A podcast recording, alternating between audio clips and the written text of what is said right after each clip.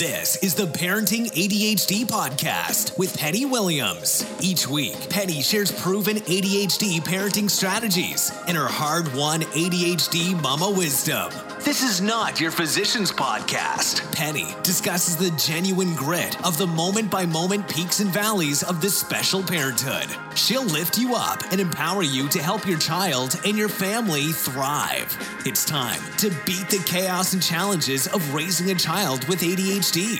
Here's your host, Penny Williams. Thanks for joining me again on the Parenting ADHD podcast.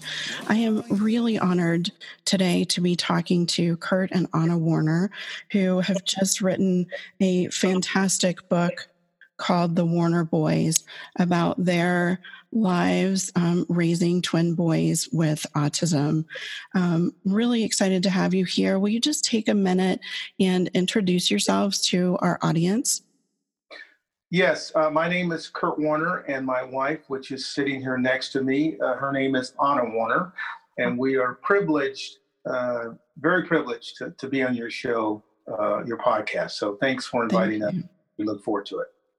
And people might know you um, from football. Do you want to tell us where you played and when? Yes, uh, I I am the other Curt Warner. Uh, right. I played for the Seattle Seahawks uh, from 1983 to 1989, and then I finished up my career with the LA Rams. Uh, so awesome. yeah, uh, early mid 80s, early 80s, and uh, had a I, I would like to think a fairly successful career yes. in the NFL. Definitely, definitely. Yeah. So let's start chatting, I think, about your book, um, which is wonderful.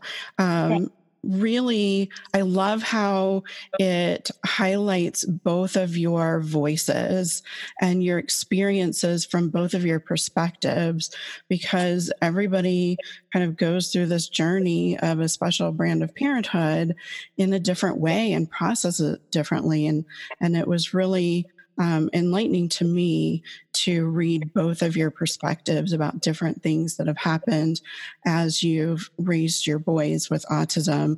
Now, they are, I would say, on the lower functioning level of the autism spectrum. Is that correct? They would maybe be a level three diagnosis? Uh, that's correct. Uh, okay. They have language. Um, uh, one of them uh, talks a little bit more than the other, um, but they need 24 hour um, assistance. Right, definitely, definitely. Um, do you want to talk a little bit, I think, first about that journey of diagnosis for you? I know um, that you struggled to figure out what was going on and then um, dealing with how to accept that. You know, we all, um, when we have kids with um, sort of invisible disabilities struggle with finding answers and then accepting what the answers are and figuring out how to go forward. What was that like for you all? It was hard uh, for us because uh, remember this was early uh, 90s um, mm-hmm. and uh, we had a son a neurotypical son that uh, was you know wonderful calm and uh, never had any problems. And then the twins, when they were about two, they started, um, uh, they were extremely hyper, um, climbing uh, everywhere, um, eating things that not non-food like items. They uh, would eat uh, wood, uh, the wood seal on the window or the be chewing on the chair. It, it was right. bizarre and very hyper. They didn't have their, uh, they, they didn't talk. Uh, they had their own language, but um, it was gibberish. Right. And every time that we mentioned something about it, uh, it was just, oh, no, the boys, you know, boys are usually late. Um, uh, they have their own language, they're twins, um, they'll grow out of it. At the time, they were bilingual because I'm from Brazil and I was speaking Portuguese um, to them. Mm-hmm. And so it kept you know, pushing, and the diagnosis was just uh, uh, it never came. Um, so it was before, right before they turned five, that we got the diagnosis of autism. Right. And at that point, did you feel some relief? We were in shock at first um, because I didn't know anything about autism. Autism for me was the Rain Man. Right. And yeah, and the boys were not like that. Um, even though Christian lined up things and it will be quiet in a corner, um, but uh, it gave me a name. It was like, okay, let's research now and see what we can find about autism and treatment, and let's go for it. Now, yeah. My, go ahead. Yeah, I was going to say my position was after we heard the diagnosis uh, okay, so okay, we have a name for it, uh, and I think I was thinking more as to how how do you fix it? You know, mm-hmm. take guy's perspective, and that is okay. We we know we've got issues here. We've been dealing with it for a long time, and uh, really didn't know what to think uh, whether it was a parenting issue or a medical issue or whatever it was, because you just don't know.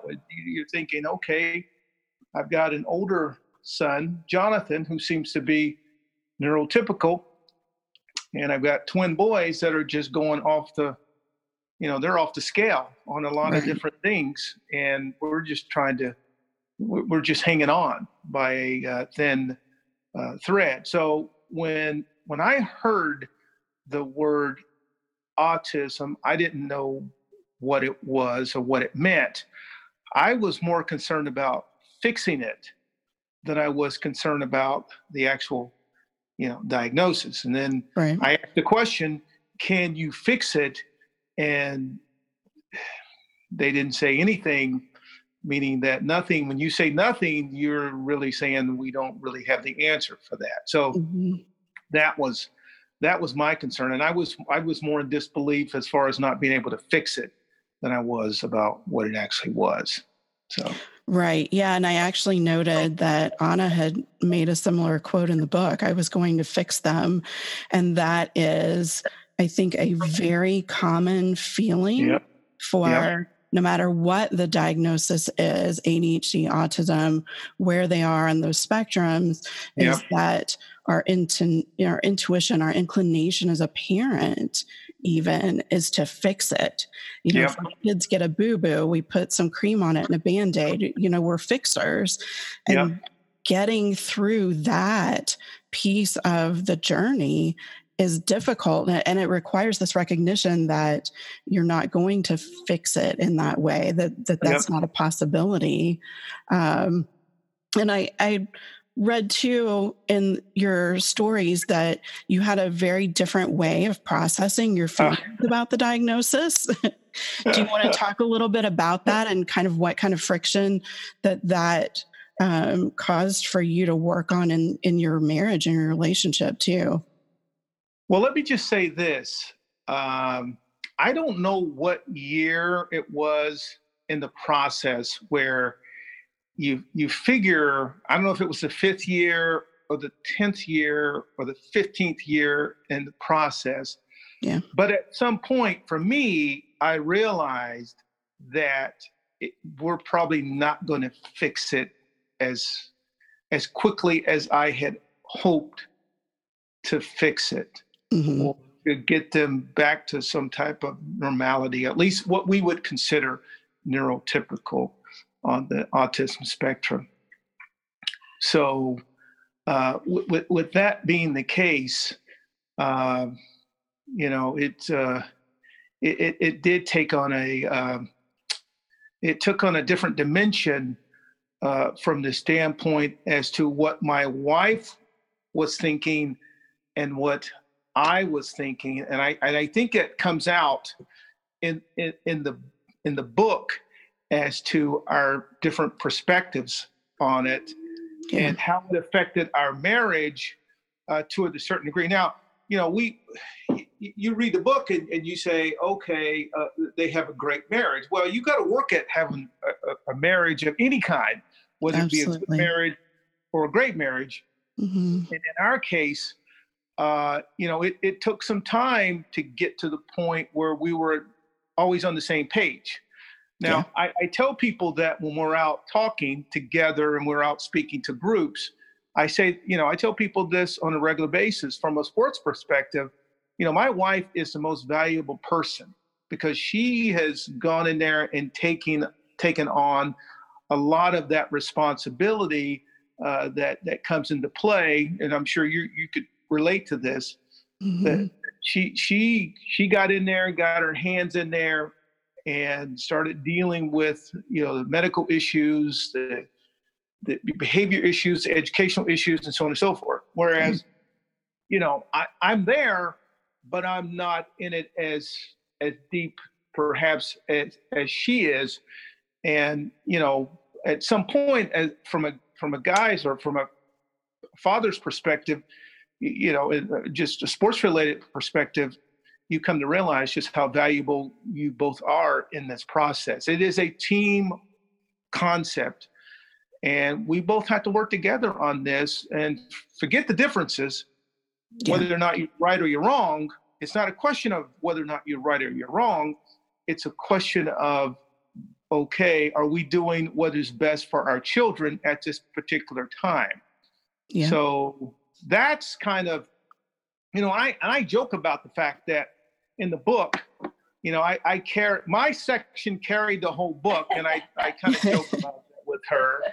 Uh, but that that's that is so far from the truth that uh, it, it is just it is a joke. So I, I do make I do make comments about it to her on a regular basis as to you know. The, but here's the other thing too that you might want to be aware of, and that is when we initially wrote the book, we wrote it in a third person yeah. perspective, and mm. that changed when we when we hooked up with uh, with Amazon and they wanted it in the first person. And I can tell you personally, I, I didn't like going to the first person because it gets personal. Mm-hmm. And, uh, it was hard to talk about for a long time.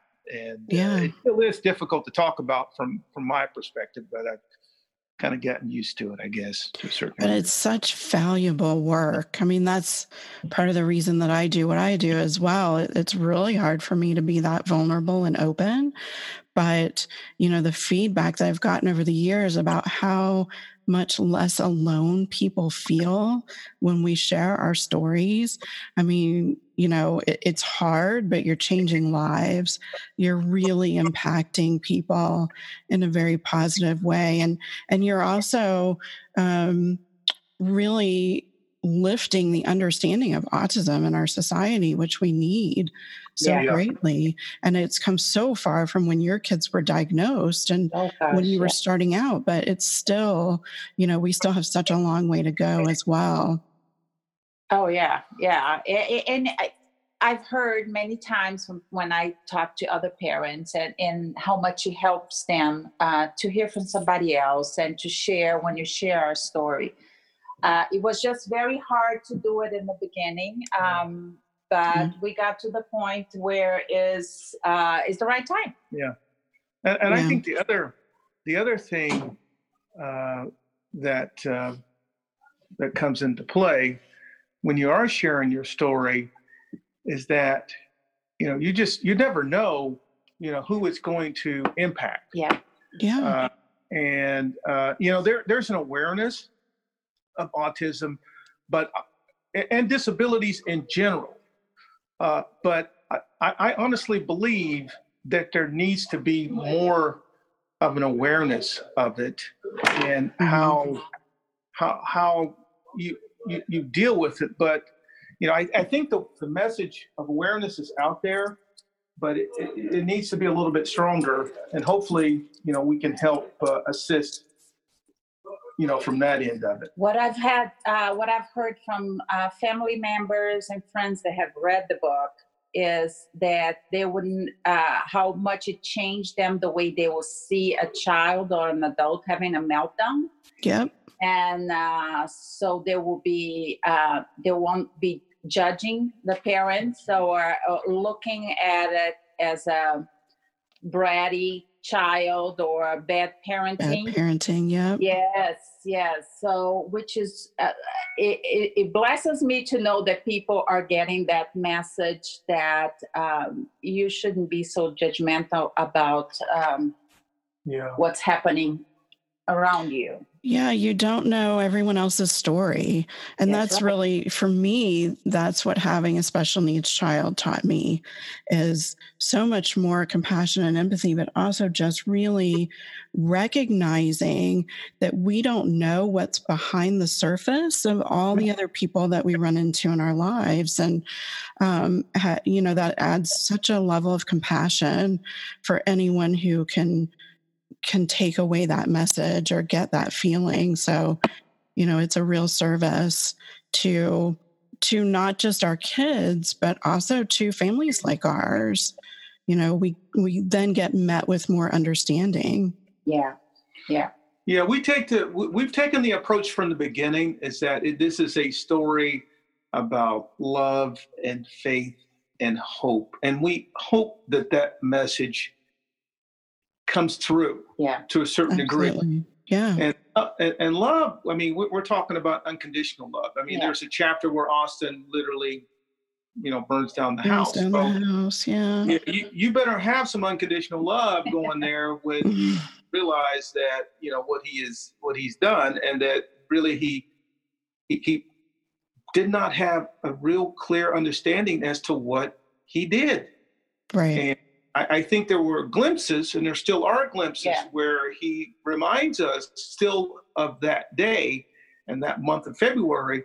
His uh, behaviors yeah. tend to change quite a bit because he's keeps going back talking about the, the fire yeah. and what had happened and and the situation that would that that that had happened. But my point being is that unconditional love uh, it shows up on a lot of different levels, and we have learned to love them regardless uh, of, of the situation and the circumstances, and we will continue to love them and support them uh, daily because it's it's as you know, uh, it's a daily uh, issue. It's not it's not a monthly issue. It's not a weekly issue. It's a right. it's a daily issue, and you basically are starting.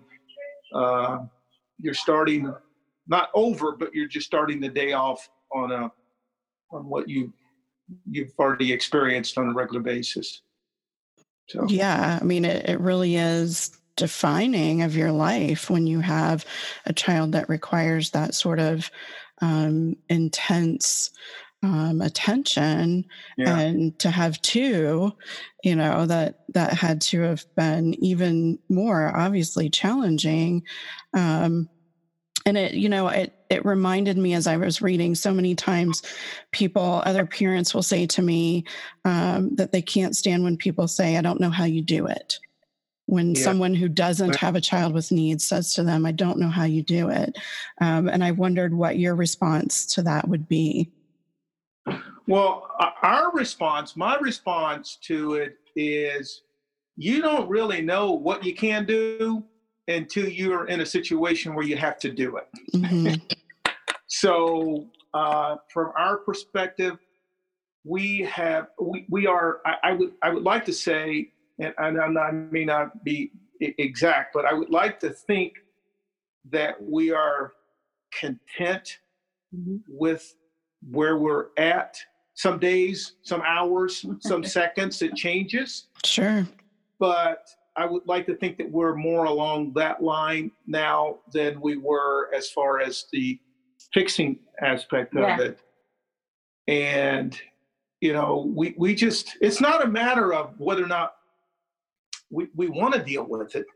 It's a matter of us having to deal with it. And it's a necessity that we do deal with it and put aside our own personal uh, disappointments about where they should be because at this particular time in life we should have normally neurotypically we should have 24 year old sons that are probably finished college yeah. right. Uh, and they may, uh, you know, they got a job and they're they're being, you know, normal like their like their brother. And I, I keep using the word normal, but neurotypical, where right. he's out, they're out working, they're out doing things, and they kind of they're sort of moving out of the nest. And um, we, we do think about that, and uh, we, we we do, you know, think, well, and we are we're missing out. Uh, but I think that's where I'm pretty sure that's where our faith kicks in, uh, and we we just go, okay, well, here's the situation that we're in. Uh, we we may not like it this particular moment or that this particular day, but you yeah. know what, we have to move forward. So. Yeah, and I think, you know, I talk a lot about um, choosing to be a victim or choosing to be a survivor. Um, and there's, you know, a lot of psychological theory that goes along with that. And and I think, you know, that's part of the journey in this parenthood is making that shift from victim mentality to survivor mentality. And i saw that very clearly in your story that you you know in the end you said you feel at peace. And that's you know a huge not accomplishment but you know it's it's a big deal um and not just for you yourselves individually but also for your for your whole family and for your boys you know that oh, stress oh, yeah. you deal with on a daily basis can impact your kids and their um, behaviors and their feelings too. Oh yes it does. Uh, any you know it changes. There are days that you just feel bad and you just wish everything was different and and then you know just uh, you go about your day and later on it's just it, you you end up finding joy in the mm-hmm. little things and you, you, remember you look at the little things the blessings and they're there um, and might be you know a child that just said you did something for them and they said thank you. And it's just like wow he recognized that i did something. Mm-hmm. and uh, so it, it, you in, end up uh, enjoying the little blessing the little things that happen that just um, other parents parents on neurotypical kids would take for granted. We we take the little things uh, and run with it yeah, they're big things. Oh, yeah. In your life. Yeah. Yes. Yes. Yeah, I wanted to backtrack for a second and talk about um, there was a point where you, I guess, recognized that you gradually stopped inviting people over. Your life became more isolating. I know um, Curt talks about that.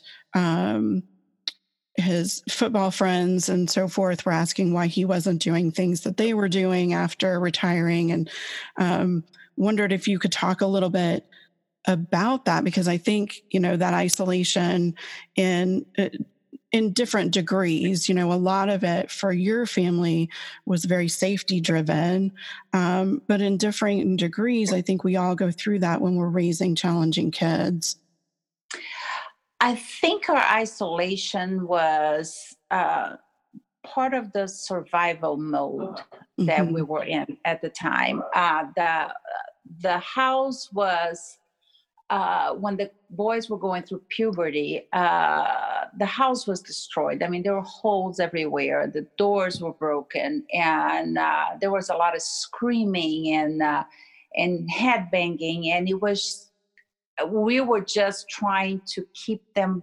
safe. And uh, so to bring somebody in uh, or to invite somebody uh, for dinner uh, would have been a nightmare. Um, mm-hmm. and uh, and i think would scare most of people. Um, and uh, we just decided it was just easier to just stay in and it wasn't even a decision it was the way things were happening uh, we were uh, really going uh, from fixing one hole and looking down the hallway and there was just a new one. A new so one. yeah. So it, it, it, we were at that point, we were so sad and hurt for the boys and concerned mm-hmm. about their safety that we didn't even think about uh, uh, bringing people in and or going out with them because it was it was a nightmare. And uh, so it was the isolation just happened. And it felt i guess comfortable uh, for a while. And then uh, it, it, became our lives. So it's just yeah. part of it. Yeah yeah um i was just looking here I, I had a quote written down from curt i pretty quickly realized that what others thought was not very important keeping the twins safe and as healthy as possible had to become our primary focus. Yeah. Yeah. Yeah. And that is that survival mode. And you do really oh, yeah. get caught into that place. Um, and sometimes we don't even recognize that we're isolating ourselves or that, you know, it doesn't register for a long time because it's, it's, it's maintenance. It's getting day to day. Yeah and for Curt, I think was uh, you know his friends will go golfing or you know uh, uh, uh, or go on the trip or something, and he would just be he would be like, "I'm sorry, I can't. I'm too busy," and or my wife needs me, and uh, and but never really going into details of what was happening uh, at home. Yeah. Yeah, that's that's a truth. That's, that's yeah. a fair, that's a yeah. fair statement. I, you, you, try to explain it to someone. Oh yeah. What's going on, and uh, and then to have someone come over to your house, and you have holes kicked in the yeah. walls, and the house looks like it's been through a war zone. It's it's kind of hard to have people over and, and, try to explain it as to as to what's going on. So uh, yeah, and so Go ahead. It wasn't really a place of shame, right? It was just easier and and knowing that people weren't going to understand. Yeah. Yeah. Because yeah. to explain, um, we had a couple families that our friends that would that knew what was going on, but to explain the depth of what was going on, uh, I think would scare people and mm-hmm. uh, so you i don't know we chose just to say oh we can't we're busy i'm sorry i don't have a sitter or you know yeah. and you just move on yeah yeah, but you do have people in your lives. You were just saying a couple of friends who do understand yeah. Um, yeah. your story and who you allow into your world, so to speak. And that's so valuable. I think we all have to have connections of some sort as human beings. And so you, you find those people who um, can be that for you. Not everyone that you knew probably could really be that um, understanding and open and accepting, and as those friends have turned out to be. Yeah. And we had, when we got, we moved from Seattle. Uh, down south to uh, the Vancouver uh, area in Washington. It's kind of the Portland, Oregon area. Mm-hmm. And right before, a month before the boys were diagnosed.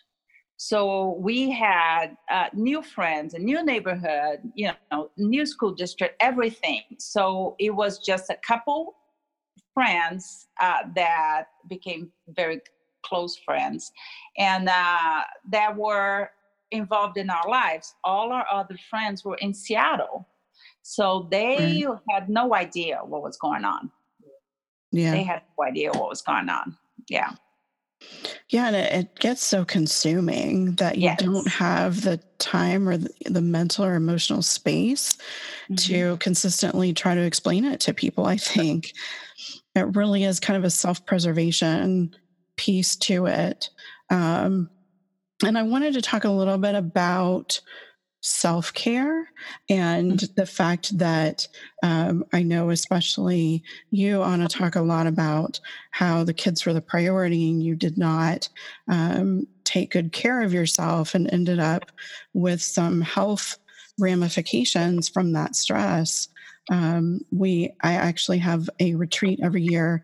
I think next year is going to be the eighth year called the Happy Mama Retreat, and it's just for moms of kids with these invisible neurological um, disorders, and oh, and it's wow. all about the self care because we do um, neglect ourselves, but then we also have this extra layer of stress, intense stress that can cause even more um, physical consequences to our health. And so I was really struck that you talked about that and uh, would love for you to share a little bit about that here too. Okay.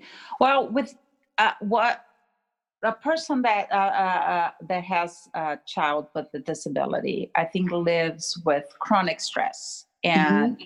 Uh, you end up um, that idea that you know we're going to put the airplane uh, when the masks come down, the oxygen mask, yep. and you the mask on yourself first, and then on your kid. I think I was doing the opposite, and I think a lot of moms do that. Uh, mm-hmm. Uh, take care of your kid, um, whatever they need. You're there. You're um, in with diet, a different diet, and uh, you're consumed by uh, that idea or that the, you have to take care of your kid because it, it you see the results that you see that is making uh, some improvements when you're making those changes and you dive in and uh, end up neglecting yourself and not mm-hmm. eating right and not getting enough rest and um, I ended up with chronic fatigue, and Curt ended up with Graves' disease. Um, so it was just uh,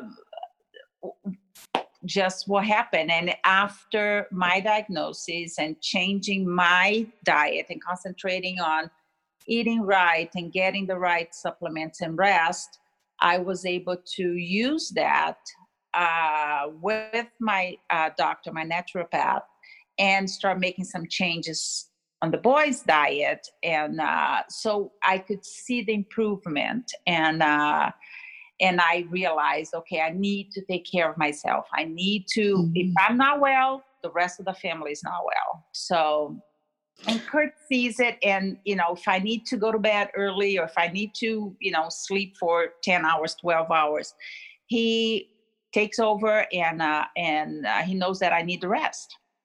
Yeah. Yeah. I share your story. I was diagnosed with fibromyalgia with some chronic wow. fatigue. Um, and I know many moms who have different thyroid issues. Mm-hmm. And I think mm-hmm. all of it is very much stress related and the fact that we neglect ourselves when we have these kids who just take so much more. Um, yeah. The one other thing I wanted to be sure that we talked about was siblings. Um, your son, Jonathan, I love that he has a little piece in the book from his perspective and that you talk about. Um, you know, making a concerted effort to make sure that he didn't feel left out or neglected. My my daughter, who's older than my son, my daughter is neurotypical. Um, developed a lot of anxiety and really struggled with that sibling piece. And it's just so important that we recognize, I think, what they go through as much as we can and to address it. Yeah, for Jonathan, um, we we made an effort to get Curt to you know take him to sports activities and and uh, go out and do normal normal things with him. And uh, but after the fire, uh, Jonathan developed uh, anxiety, and mm-hmm. Uh, and now he uh, he has a great relationship with the boys, but it it took some time for him to find peace. Yes. And uh, and he still struggles with anxiety and how to cope and uh, but i thought it was important because usually the siblings don't have a voice. Mm-hmm. and uh, they are the ones neglected and left on the side. And uh, i thought it was important for jonathan to since he was such an important part of this whole thing and what he experienced with the fire and um, he needed to uh, give the siblings a voice.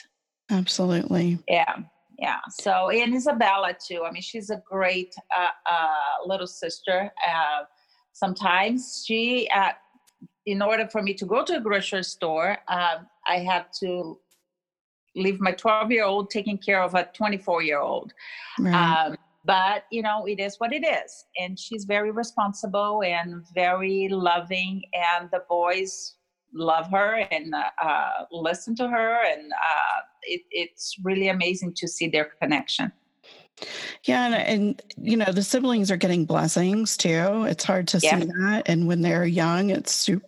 You know, you know, it's almost impossible for them to see that.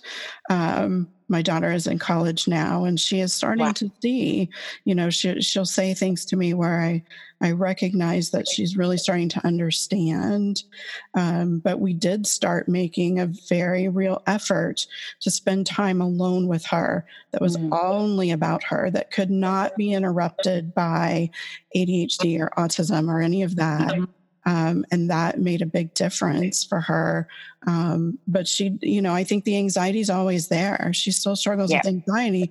It's triggered in different ways now, but I think, you know, the experience is somewhat traumatic and that shapes the brain when a child is growing and and goes through you know trauma of different sorts i think it, I, I, am not sure, but it ends up being almost like a PTSD uh, mm-hmm. uh, because they their sleep par- uh, patterns are not uh, normal. They are, you know, it's a household that has a lot of screaming or hitting or, you know, a lot of different behaviors. Mm-hmm. And you live with that constant anxiety of, you know, eh, somebody opened the door. Did did the child leave the house or it, it's it's constant you always listening to see if there's something going on. And for yeah. uh, a young kid growing up like that, it, it, it's it, it is traumatic. Yeah. Yeah. I think there was actually a study not too long ago that looked at the stress levels of I want to say it was just moms of kids yeah. with autism with versus soldiers. Yeah. And it was in the study found that it was um, almost equivalent yeah. which you know we we think is shocking and can't be true but you know ptsd comes in a lot of shapes and sizes and affects a lot of different people and it's not just um, you know a war and, and soldier um, diagnosis and mm-hmm. you know i've certainly experienced it in some ways in my parenthood with my son and different aspects of things that have happened that were traumatic, you know, like him chasing my car through traffic in one morning. Oh and, you know, and so every time I've left him at the curb for the last six or seven years since then, I my heart does a little flutter and I hesitate mm-hmm. and I watch and you know and and that really is when you look at the definition of of post traumatic stress disorder those are all the symptoms of that and um, so it's very real. I think as parents, we minimize what we go through um, because, again, we think it's all about our children. Yeah. we matter too. And, and what we're going through is important for our kids too, because they're absorbing that and they're, they're, they're seeing it and processing it. And um, for kids on the higher functioning end, we're modeling how you treat yourself as an adult and as yeah. a parent. So super important stuff. I'm really grateful that you you shared that in your story as well. I think it needs to be recognized that uh, we, uh, the parents, we need help. We need to take care of ourselves and uh, and uh, give ourselves a break too. Give us some yeah. grace, some respite. Yeah. Anything else that you um, wanted to talk about before we come to the end of this episode? Anything, hon? No. No, no, it was good. We covered it. I'm glad. I think so. I'm, I think so. Well, it has been an absolute pleasure to talk to you. And I feel honored and touched to have read your story. I know that it's going to greatly impact so many other people um, and so many other lives. And I know that it's not easy, but it's definitely um, a worthwhile and fulfilling thing to put ourselves out there and be vulnerable and to share. Thank you so much. And, uh, yeah, if we can help, you know, one family, it's uh, totally worth it uh, to do what we did. We're happy that we were able to share our story and uh, impact uh, other families and uh, uh, and I'm so yeah, and I'm so happy that we got to talk to you. Thank you. I appreciate that. And your publisher actually gave us a chapter of the book to give away to the listeners. They oh. can visit the show notes page that we'll have for this episode, which is at parentingadhd and autism.com slash 049 and you will be able to download that free chapter of the book and get a taste of the book as well and with that i will end the episode and i will see everybody next time thank you Thanks for listening to the Parenting ADHD podcast. If you connected with this episode, please share it on social media. Be sure to visit parentingadhdandautism.com to join the conversation and take advantage of Penny's online courses and summits, retreats, parent coaching, and fantastic bonus content.